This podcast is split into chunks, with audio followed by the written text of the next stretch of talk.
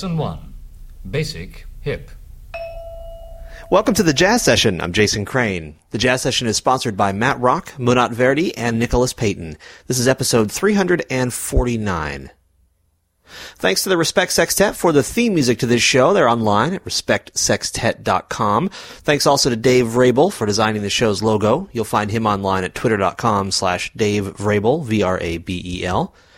Thanks to All About Jazz for carrying this show on their website. They have a widget that they've created so that you can display the latest episode of the Jazz Session on your website. It's easy to get. Just go to allaboutjazz.com and in the search box type in Jazz Session widget. It uh, installs quite easily if you have a, a WordPress site or one of those fun little blogging platform sites. And if you need any help, let me know. And if you install it, let me know because I will feature you in my newsletter, which goes out each week. Speaking of which, if you'd like to get that newsletter, go to thejazzsession.com and click on mailing list and just type in your email address and your name. And each week, usually on Thursday, you'll get an email from me that tells you who's on the show that week with direct links to the show and also gives you some links to other things, uh, sometimes to concerts featuring the show's guests or to uh, poetry events, etc., etc. So that's all at thejazzsession.com and just click on mailing list. I think you know the drill by now, but this show, although it's free to listen to, is not free to make. And that means I need your support to keep doing it. You can become a member very easily at thejazzsession.com slash join. There are both monthly and yearly membership levels starting at $10 a month or $110 a year. And then the, the two higher levels, which are 25 or $50 a month, or 250 or $500 a year. At either of those levels, if you join now, you will get a copy of Anthony Wilson's CD DVD set Seasons, which is super cool. It's uh, a composition that Anthony wrote for four guitars that were built to be played together. Uh, it's a really beautiful piece, and both the CD and DVD are well worth having. And they are yours for free if you're one of the next two people who signs up at the middle or upper levels, uh, either monthly or yearly, however you'd like to pay. You may remember that last year we ran a pretty successful membership campaign to get the show to 100 sustaining members. And uh, since then, economics have caused some of those people to go away and we've added a few new ones.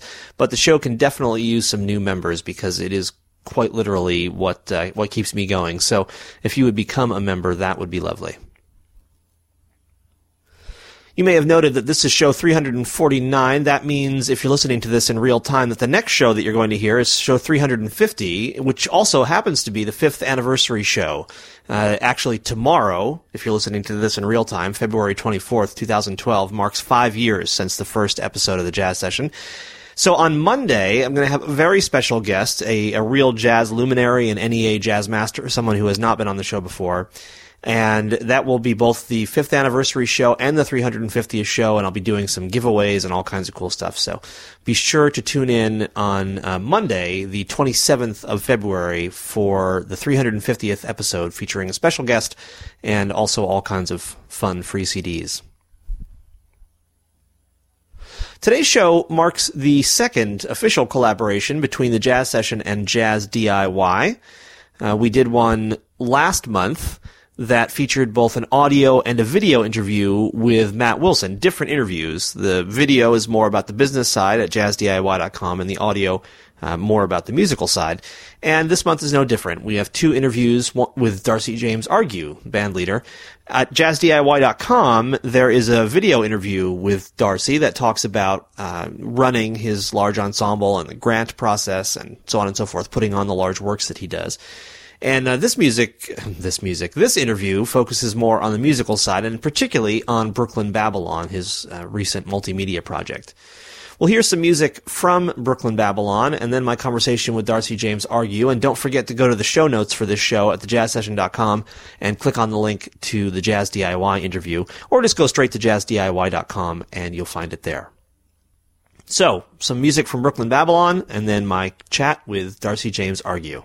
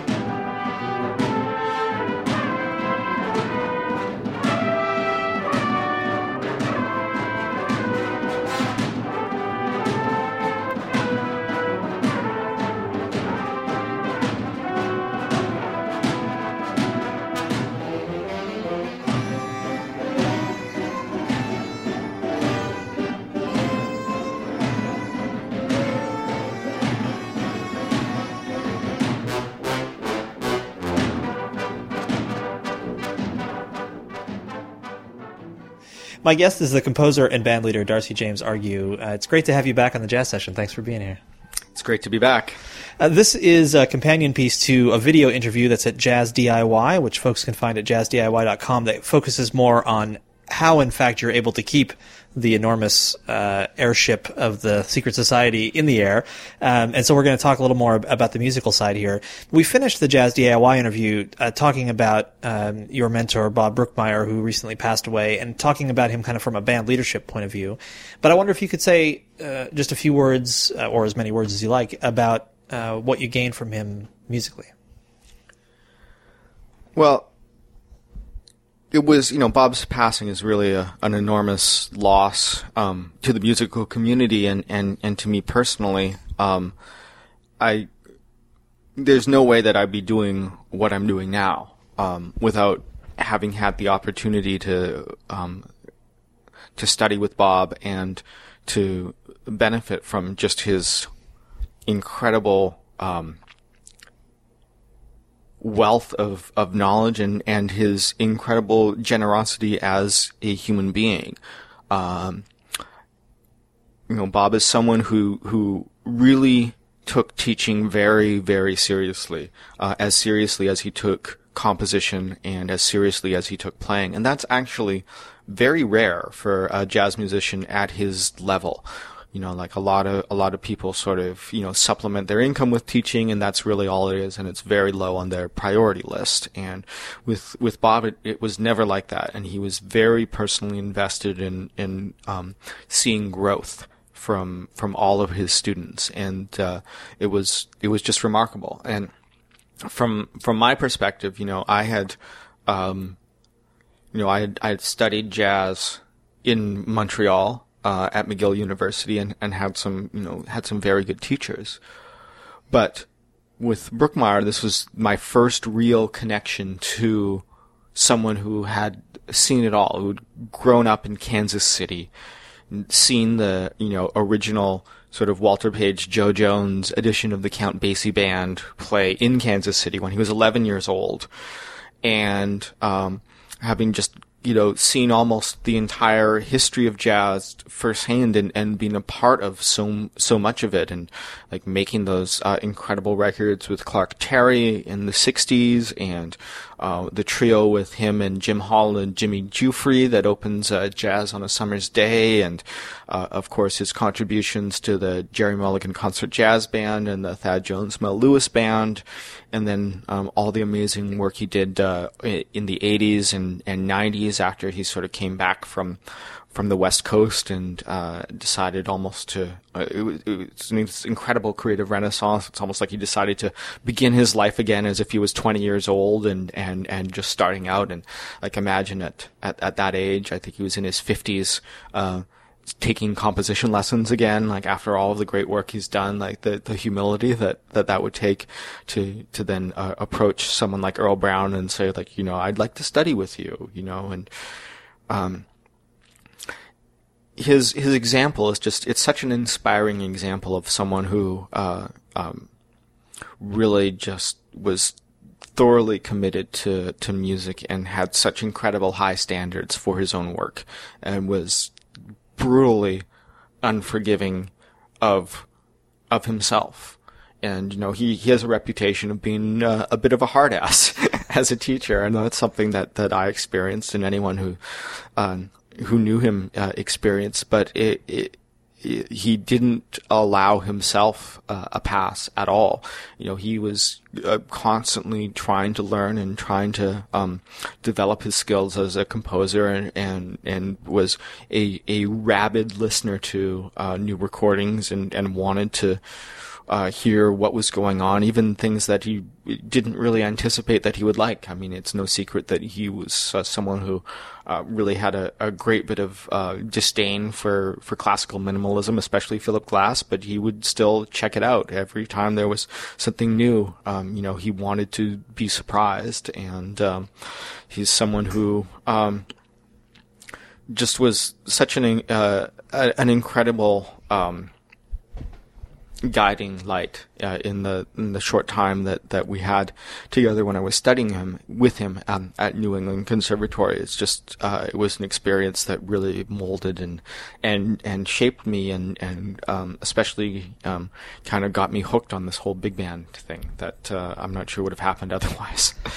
You know, it's interesting because your your response to that question contained as much that was uh, maybe extra musical as musical. It sounds like uh, it, this seems to have come up a lot on the show recently that sometimes you get a chance to be with someone who is an original source and almost more than although not discounting the technical aspects of what they teach you but but in addition to that there's just all of the other things you absorb just from being in their presence about how to conduct yourself and and how to move through the world and the world of music in particular yeah i mean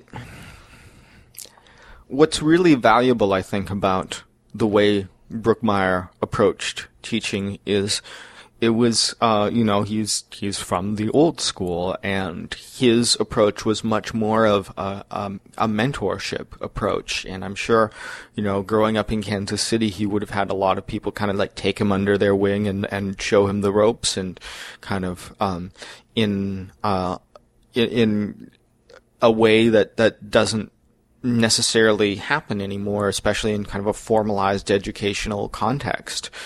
And I, I, I think that, um, you know, there is a lot to be said for, for that old school kind of, um, mentorship approach of like really taking someone under your wing and, um, trying to to like be really personally invested in their development as opposed to kind of developing like a one size fits all kind of curriculum that that is necessary in a in a more institutional context.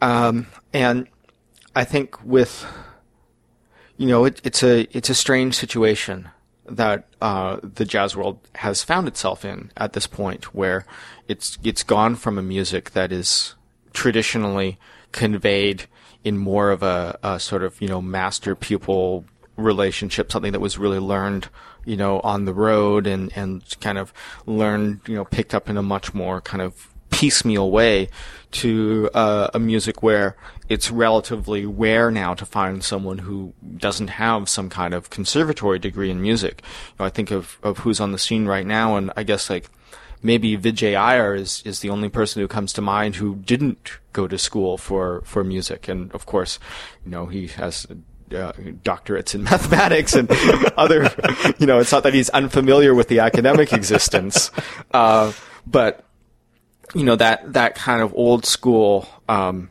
you know, uh, uh, like kind of school of the streets kind of approach is something that is is almost wholly absent from jazz, and and I think that there, while there are clearly benefits from um, the the institutional approach, and there just isn't the the sort of framework of playing. Uh, there just aren't enough live shows for people who are at very early stages in their development anymore for that old way of, of sort of like learning on the bandstand to be viable. There's definitely something that that is lost from the the loss of those opportunities, and it's something that um, you know no university program, however well intentioned, can really possibly replicate. Well, thank you. I, I appreciate your uh, you know your insight into into Bob, and we could do several shows just on, on him as a person. But I want to I want to bring the spotlight back to you. Uh, you recently premiered uh, an ambitious multimedia work called Brooklyn Babylon at the Brooklyn Academy of Music here in New York City, and uh, I wonder if you could, for uh, the listeners, give a little sketch of of what it was first of all, so that people can get some idea as we talk about it more.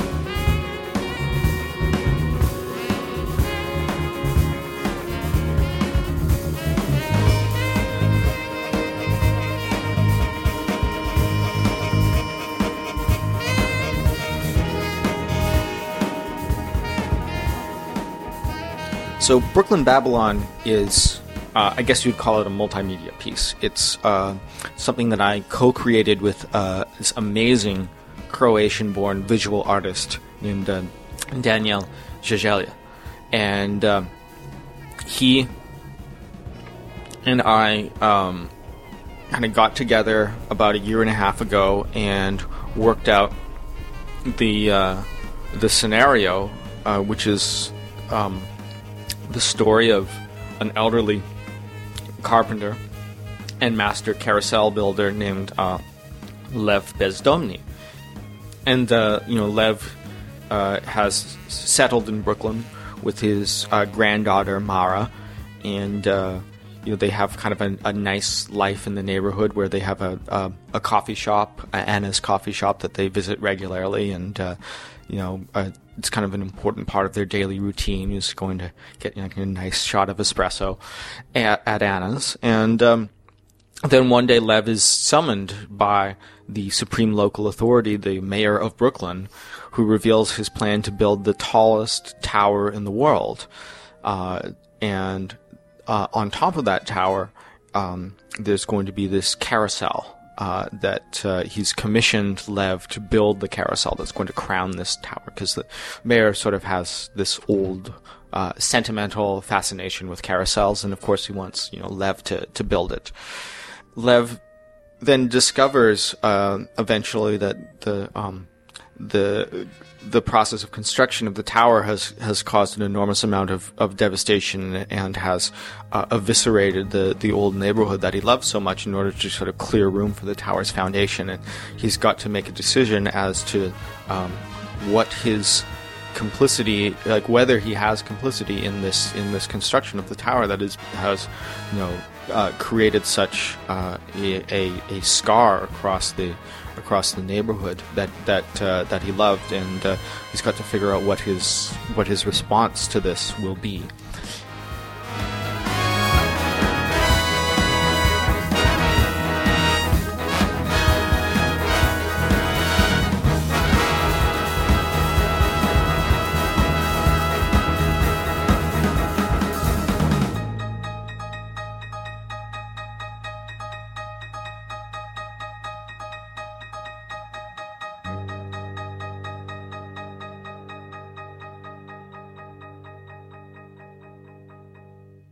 So the story is told through uh, hand painted animation that uh, Daniel uh, has created, and and so he um, he paints on on wood. Actually, paints on a plywood surface, uh, mainly sort of in, in blacks and, and whites and beiges and some reds, and uh, then there's a he, he will take a photograph of the painting, and then he'll sort of make a slight change to the painting and then take another photograph. So it really sort of captures the process of painting as it's happening and then when all of these photographs are assembled into animation it creates this sort of you know seamless transition from one scene to the next scene and creates the sort of illusion of of motion in a in a very kind of like old school hand painted kind of way um, and so that's projected onto a giant scrim, and then uh, in front of that scrim, there's this uh, sort of uh, C-shaped band shell uh, constructed from a series of platforms that all the horns uh, from the big band, the 14 horns of Secret Society, are all sort of standing on these individual um, platforms, each one sort of higher than the other one. If you can imagine uh, a C that is low near the sort of endpoints of the C and like gradually ramps up to the highest point being the center of the C.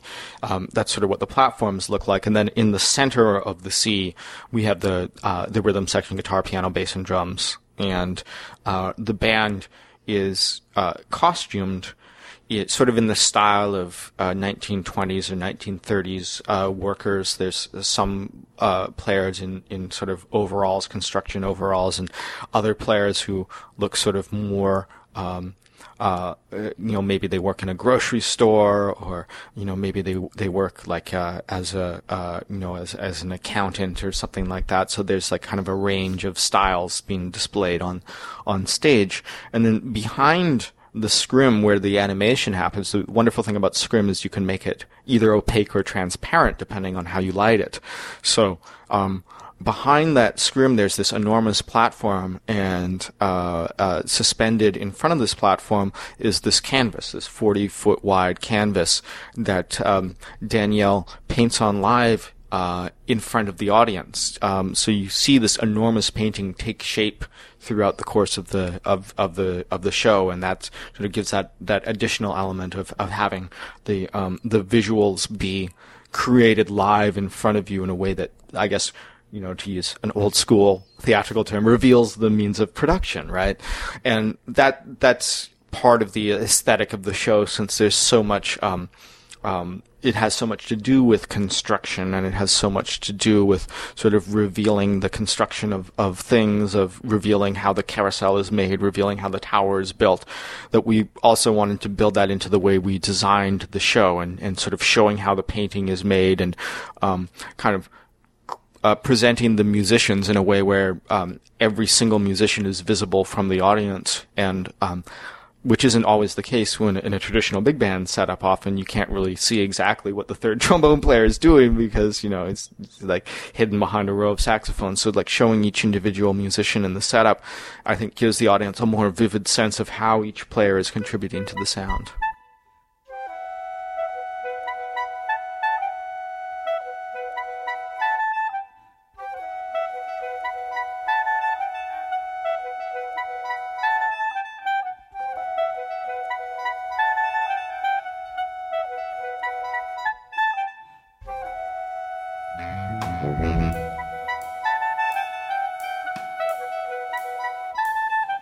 Bye.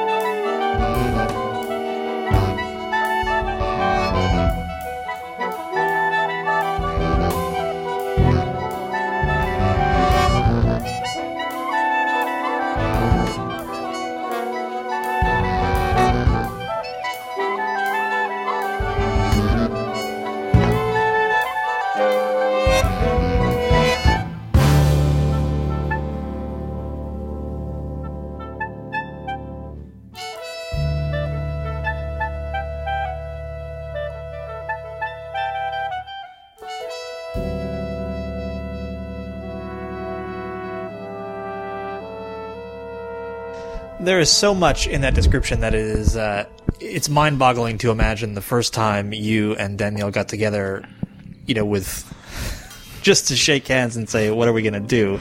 Uh, so I'm not exactly sure where to start, other than to say uh, or to ask when you when the two of you began creating uh, this work, was it was it important first to have the story to hang the rest of it on? Did that was that the central yes. starting place? Yes, I mean we, we, got together and we sort of talked generally about um, sort of the aesthetic, and I mentioned like it it should be a story about Brooklyn, uh, and it should have that kind of feeling of of being um, kind of chronally anachronistic, to have a sense of being like simultaneously in the past and present and future and not being sort of too literal about what version of Brooklyn we're going to represent. Like, clearly there's the mayor of Brooklyn who in this universe is all powerful and, you know, Brooklyn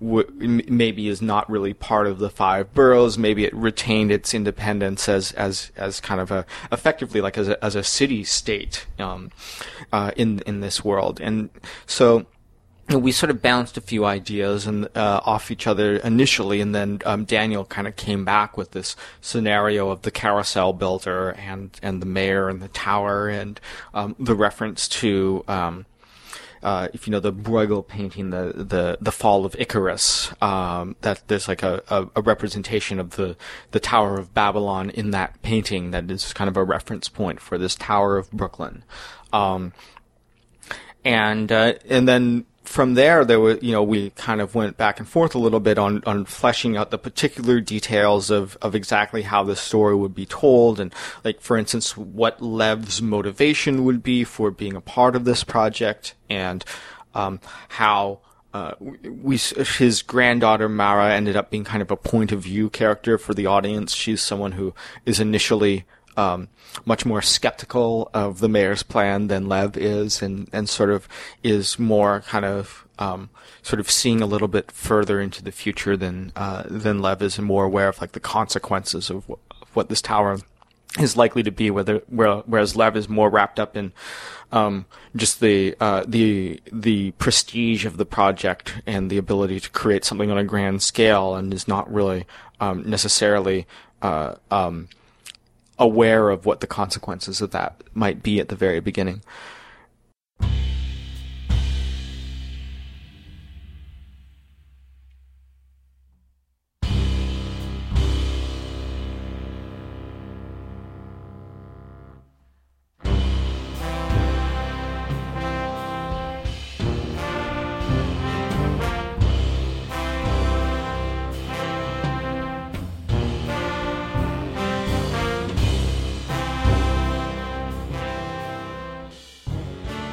Uh, once once we sort of had a, a scenario uh, fleshed out, then Daniel started uh, to paint, and he, he he would paint the storyboards for, well, he would paint the um, the the elements of the of the animation. So you know, he as I mentioned, he you know create a painting and then like take a photograph of that, and then like you know make changes to the painting and um, then he would send me essentially the photographs before they had been combined into into the animation. So essentially, what I had was um, storyboards, uh, and at that point, there was no uh, real sense of how long each shot would last or like what the transition between these frames would be like. Though he just kind of sent me enough uh, uh of of the sort of keyframes of the animation for the story to be obvious. And then from that point, it was up to me to kind of construct the um, the music and to figure out, okay, well, I want, I want, you know, this frame of animation to coincide, like her beat four of bar 33, and then I want like this frame of animation to go here. And uh, you know, Daniel is is not, um, you know, he's a, a very uh, sophisticated listener, but he's not trained in, in, in, you know, music notation, doesn't read music notation. So I would have to create kind of a, a, a, a mock-up on the computer of what and I say mock up, it's more like a mockery of what the music might sound like, and hope he didn't hate it and like send it to him with extreme caveats of like, this is gonna sound much better when live musicians play it. But for now, here you know here's something that at least gives you a sense of of like the real time structure of the music uh, so you have something to animate against. So he would take these temp tracks and then create the animation sort of based on what i had given him of like where i wanted these sort of key points to land. But then you know as he creates it obviously you know, I'm imagining a certain type of visual storytelling, and and he's discovering as he's creating the animation. But no, this section needs to be longer, or this section needs to happen earlier, or you know, Darcy wanted you know this point to land with the music, but I think it's actually better if this point lands with it. So there was a there was a lot of kind of back and forth about that about um, you know how things would would line up. And, and in some cases there there were sort of chapters of this where I kind of had to go back to the drawing board and be like okay so then um, I need to I need to add like another 30 seconds of music to this section and I need to cut from this section. But the interesting thing is um, a lot of the changes that we made that were um, made for practical reasons, that were made for sort of visual storytelling reasons, uh, ultimately, I, I feel like, you know, with the distance of perspective, they, they actually ended up being pretty good musical decisions too. Like, you know, um, there are sections where like I wouldn't I, I wouldn't want to go back to the way I originally had written them now. I feel mm. they're actually stronger with the cuts or the expansions that that that we made uh, originally just for practical reasons. It's so interesting because unlike a traditional uh, film scoring project, at least as I understand them, where the film is made and then you watch the film and write the music, this seems much more like uh, uh, kind of uh, creation at the at the same moment, where where as one person makes their part, the other person makes their part, and each feeds back on the other, and they're kind of constantly shifting. It sounds like a much more dynamic uh, process than I yeah, well, that was also something that was very important to us and that we discussed at, at the first meeting because like we have both seen uh, and are familiar with like a lot of visual uh, musical collaborations where it just feels like very disconnected. And it feels like clearly you know the visuals came first and then someone wrote some music that maybe tangentially ha- feels like it has something to do with it, or the music was written and given to a visual artist who created something that doesn't really connect to the music in any obvious way. And we really didn't want that. You know, we, we were both like, very clear from the beginning that it had to be something where the music and the the animation were were in a very close partnership and had a very obvious relationship to one another and and you know, otherwise the, the, the, the story that we were trying to tell wouldn't, wouldn't work. And the other, the other thing is I'm not sure that I, I would have known how to write music for a pre-existing, um, film. I've never had to do that before. And that's very unforgiving. And it was a challenge for me to try to figure out sort of musically what the visual timing ought to be and how I how long I felt like each scene should last and reflecting that in the music. I mean that you know that was a, a, considerable challenge, but I think it would be you know an order of magnitude more difficult for me to construct um, music around uh, timing that that already existed, and that would really I feel like lock me into certain tempos and and certain um, time signatures in a, in a way that uh, would have been less satisfying for, for me to grapple with. I feel like what we did is closer to, um, you know, often in, uh, old school animation, like old school Warner Brothers or Walt Disney animation, the music did come first. Uh, and it was, you know, it, it, was very similar to our process. There would be a storyboard and like Carl Stalling would write the music and then they would animate to the music because uh, there's such a, a close relationship in those um, those old animated films between the music and the action on screen. Often there's there's there's a lot of those um, old um, animated shorts with no dialogue at all and no sound effects. Like any kind of representation of of like the guy falling down the stairs comes from the xylophone, right? Right, or human speech. You know, right. the trumpet player or whatever it might right, be. Yeah. Right, So so there were there was a lot of that, and um, so as I was casting about for models for this kind of work, that's something that I gravitated towards, even though, like, obviously, um, the sort of subject that we're grappling with and the whole tone of the work is a lot darker than you know you might find in merry melodies. The the structure of, of of the work of the relationship between the music and the visuals was uh, something that uh, I paid very close attention to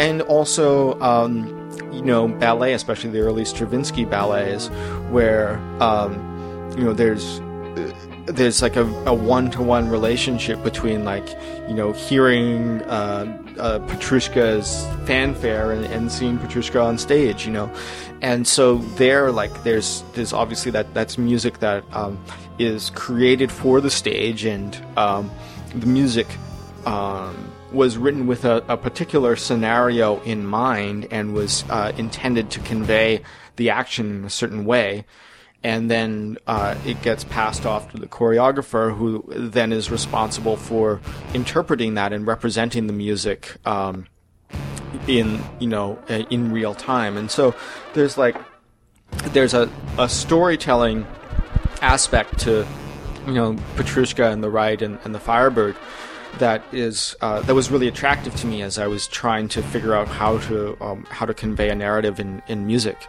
uh, because it's it's very different from the kind of work that I had done previously. Like I, narrative has always been important to me, um, but in an abstract way. You know, the, the music that I'd been been writing, it had never, uh, I had never sort of had it pegged to like specific concrete events in the world, like people walking down a street or like you know entering a building or or uh, you know a, a tower being constructed and like shots of you know someone with a welding gun or a jackhammer. That kind of stuff. I'd never, I'd never dealt with anything that concrete before, so it was helpful for me to see like how um, Stravinsky dealt with similar challenges in, in his ballets, and like it's never a bad thing to steal from Stravinsky. I'd be interested uh, in knowing more about that and knowing more about the process of composition when there is such a fixed narrative, when there is actually a story, a linear story that you're writing music for. Can you talk a little more about how you how you actually tackled that? How you how much, for example, any one mood or setting in the story uh, influenced the music, whether you worked against the mood sometimes or so on and so forth. Yeah, that's an interesting question. You know, I um, I found that that kind of like disconnect between uh, the music and and the visuals, like when you're sort of working um, at at cross purposes, trying to create like a sense of irony between like what you see on screen and, and what the music is actually doing. Um, I found that, that that was actually uh, in in most cases I felt that that would weaken what we were trying to do simply because the visuals and the music were the only two elements happening and there was there wasn't anything else to play against there wasn't dialogue to play against there wasn't sort of a soundtrack to play against and so like a lot of the that kind of the the the um sort of counterpoint that might happen in a in a film score between like what you're seeing and what you're hearing um, was less effective in in this context. And so it's a lot more it's a lot more literal than a film score would be. I mean, there's there, there's a term for um, uh, scores that that are um, sort of too on the nose in, in a film context, which is called Mickey Mousing, right? Which of course comes from those old cartoons because everything is underlined in the score. Everything comes from the score. But um, that's because in a film with dialogue and a soundtrack and whatnot, there's much more opportunity to let the uh, the visuals carry the story in a particular way and to use the the music to set up a different kind of mood. But um, for the most part in Brooklyn Babylon, because of the lack of other elements to play against, uh, for the most part, the music is, is, is sort of supporting things in a fairly literal way.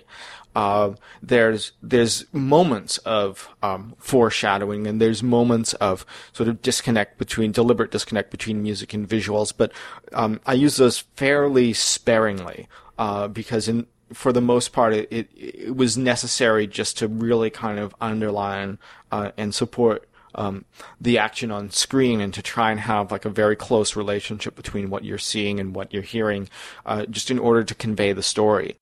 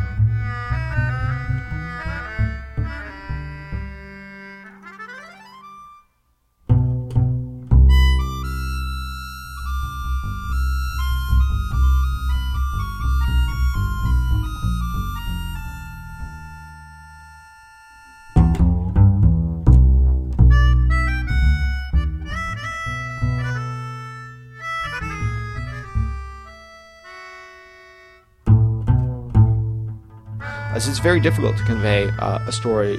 I should say the animation. There's there's hardly any text. There's like at each uh, beginning of each chapter, there's like a projected title for the chapter, which might be you know the neighborhood or the tallest tower in the world. But other than that, there's you know it's not like a silent film where there's you know. Um, sort of dialogue captions, um, um, sort of dialogue titles or whatever. There's none of that. It's all told wordlessly, and um, just making that story maximally clear was a very big challenge for Daniel and for myself. Um, it's uh, you know, it's it's very uh, and and it was a big priority for us too. You know, it would have been easy to do something kind of more abstract where we weren't trying to literally deal with the story and just dealing kind of more with kind of images and a visual vocabulary of shadow and light and, and whatnot. But uh, in our case, we we had a very specific story that we wanted to tell, and we wanted to tell it in a way that you know would would get the audience invested in it. Um, and so part of getting invested in it is to really have that that sort of close correspondence between visuals and, and music and to let the music really reveal the inner lives of the characters. Could you talk about uh, once all the, the fantastic amount of work that's required to to put this show on, to create the work, the logistics of it, once you were actually there on the stage and it was happening, will you talk about the, the emotional experience you had of, of being there in the show, what it was like for you when it was actually coming off in the moment? Well, so we had a uh, the first full performance of, of Brooklyn Babylon was this sort of special preview performance uh, on October 22nd uh, at SUNY Purchase.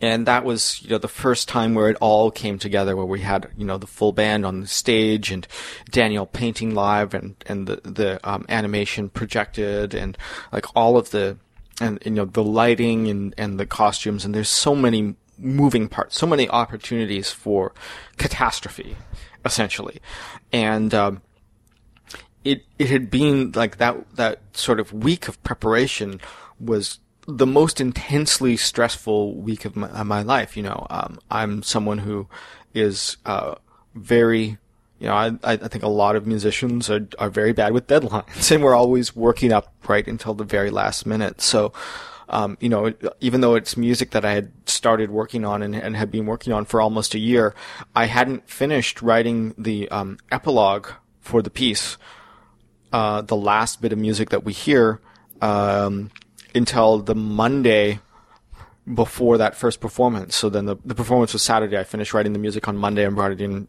for the band for the, for the first time. And I, w- I was also at the same time trying to work out, um, uh, in order, like one of the sort of technical challenges was how do you keep the visuals in sync with the music without playing to a click track? and you know we definitely didn't want to play to to a click track live because it just sucks so much energy out of the band and and we, we should just tell people that a click track is effectively a metronome that people are hearing right. that is inf- enforcing the tempo right so so there's there's no flexibility there in in the click track um you know it, it and um it it forces everyone to um, sort of lock in to to the drummer in a way that that is a little bit unnatural. And live, you know, there's always going to be a little bit of kind of like a conversation, especially amongst 18 musicians, a conversation about the tempo and where the tempo should be, and like maybe the bass player is feeling it a little bit on top, and maybe the lead trumpet player is feeling it a little bit behind, and you know, it, it's part of the the natural human dynamic of having a big band, and that energy kind of gets sucked away if if you know the drummer has to play to a click track and everyone has to kind of lock in. And the the reason for using a click track which is used in most film soundtracks is because of the unforgiving nature of music that has to link up exactly to uh, visual moments. So the way we got around that was to carve up the animation into short burst segments of about 15 to 20 seconds uh, and then have those bits of animation be cued by our stage manager who would sort of be following along in the score and then like a bar before the next segment of animation would call go on the animation and then uh, would call up to um, the video technician who would then sort of basically hit the space bar, hopefully on the right beat, and then the animation would proceed. So there's um, obviously a lot of opportunities to go wrong because there were hundreds and hundreds of these cues, uh, and it's a very difficult score with a lot of changing time signatures and tempos and whatnot. Um, so one of one of the things I was doing that week, in addition to trying to finish writing the music, was sitting down with our score manager, with our stage manager, and uh, sort of practicing the score with her and teaching her like, okay, like here's how you can here's how you can hear that cue. I was also designing the the segments at the same time, so like I would I would sort of get home from rehearsal, um, uh, sort of try to figure out like okay, so chapter three is going to be divided into these twelve segments occurring at these sort of well, points in the time code, and then sending those off to.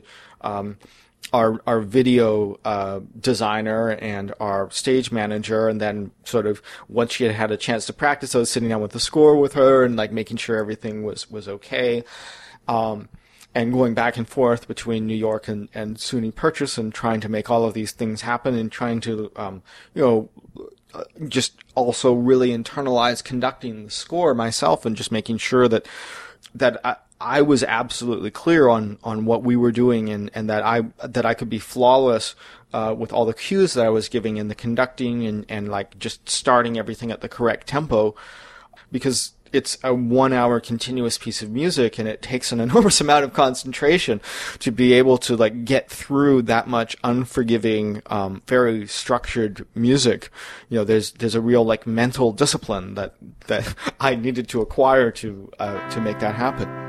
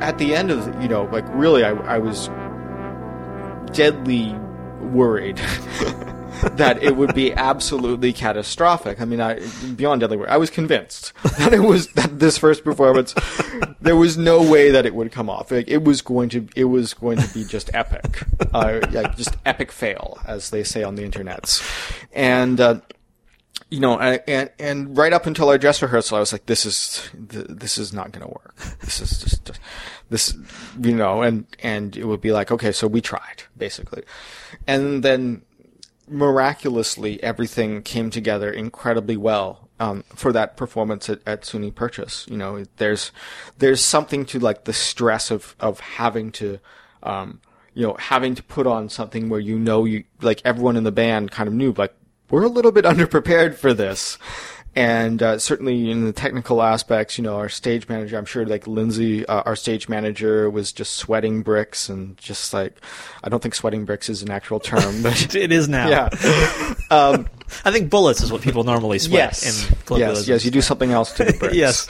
Um, but you know, there, there, there, there's like an energy that happens there where everyone's like, okay, like, you know, damn, we really got to pull it together. And, uh, and it, we did, we, we, we pulled it together. And then just at the, at the end of that performance, it was just like breathless with, with just exhaustion and exhilaration of like this, like, we, we actually pulled it off.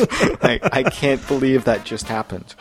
Um, and it was you know it was fantastic and then being able to take that energy into the the performances um, for the next wave festival and being able to do it four nights in a row was just uh, uh, wonderful and just like really um, you know also just from from the point of view of, of, of like being able to take this music and and refine it night after night it, it would it would have been so great to to be able to to have like a run that lasted a, you know uh, two weeks or a month or, or whatnot. Just being able to like hit the same music in front of an audience night after night um, is something that bands used to be able to do when, when they went on the road and, and you know had a long string, and that's that's another sort of part of, of, of old school jazz culture that, that is absent now. And so just being able to have the opportunity to, to have a four night run somewhere is something that's very rare for us. And to be able to um, to have a four night run of, of something that's, that's so, so um, emotionally intense uh, was a whole other trip.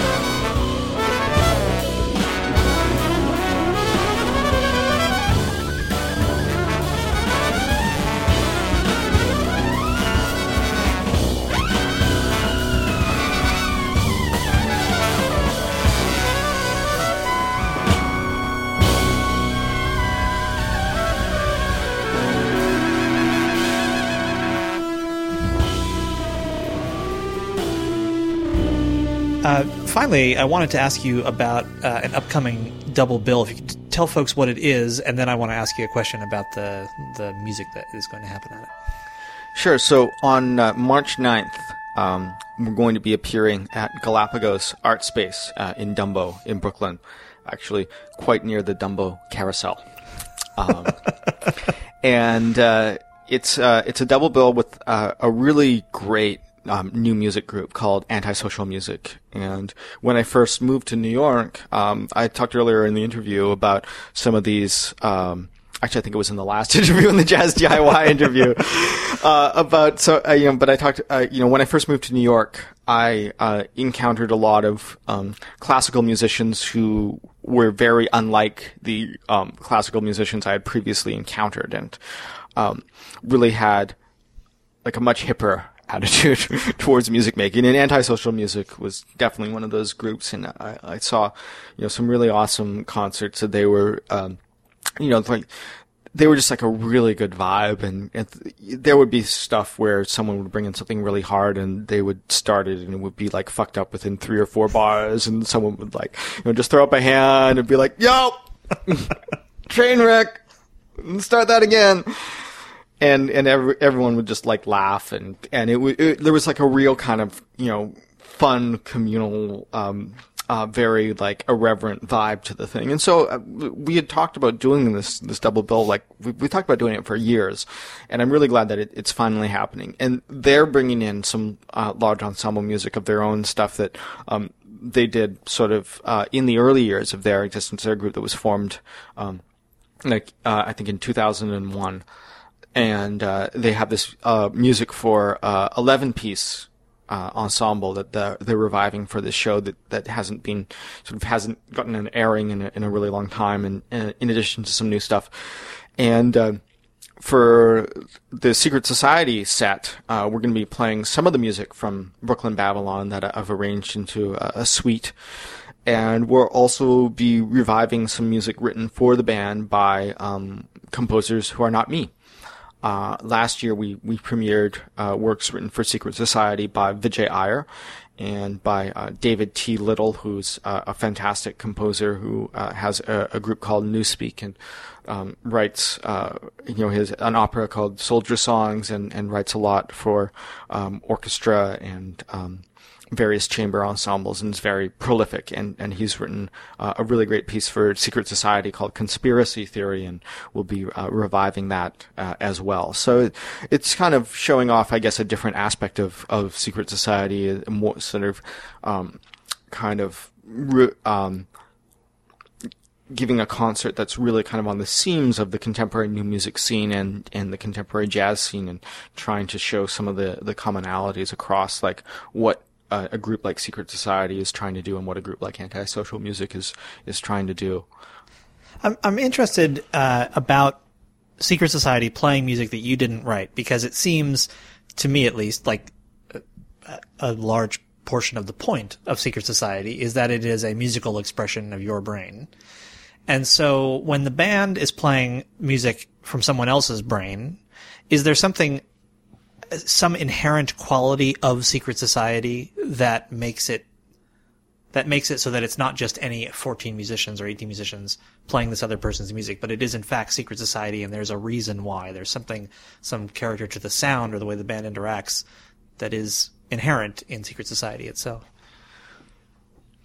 Yeah, I mean, one of the things that I've been very fortunate um, to have is a relatively stable band. You know, the, the personnel of, of Secret Society is, has, has been very steady over the years. And, uh, it's, it's, um, helped us enormously to, to have that continuity of, of musicians. You know, with a lot of, uh, big bands, it's always a, a challenge to keep the same people together.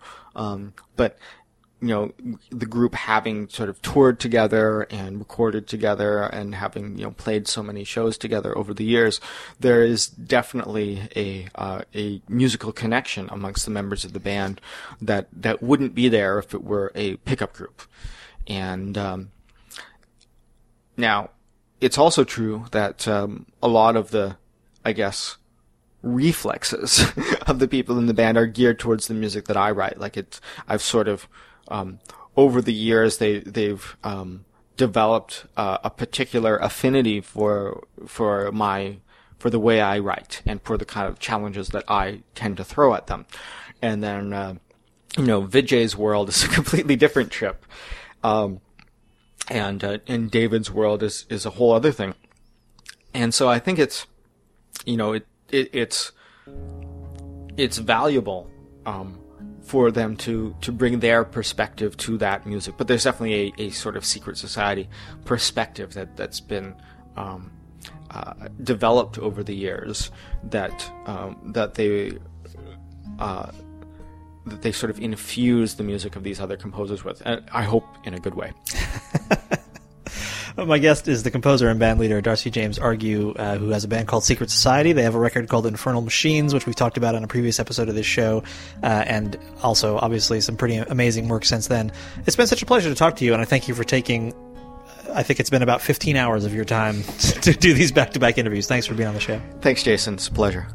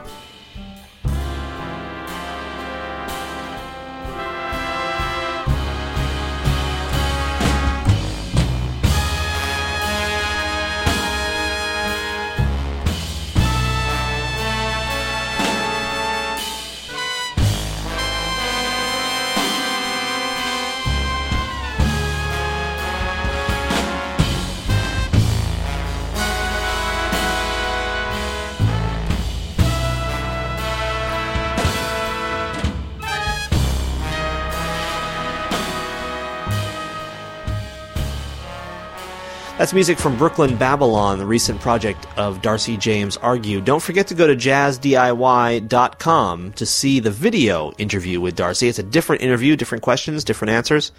Be funny if it were different questions but the same answers. Uh, so that's at jazzdiy.com. And meanwhile, this is the Jazz Session. I'm Jason Crane. The show is sponsored by Matt Rock, Murat Verdi, and Nicholas Payton. Please do become a member. The show really needs some new members at thejazzsession.com slash join. And then, meanwhile, get out there and support live jazz whenever and wherever you can. And come back next time for the 350th episode and the 5th anniversary episode of the Jazz Session.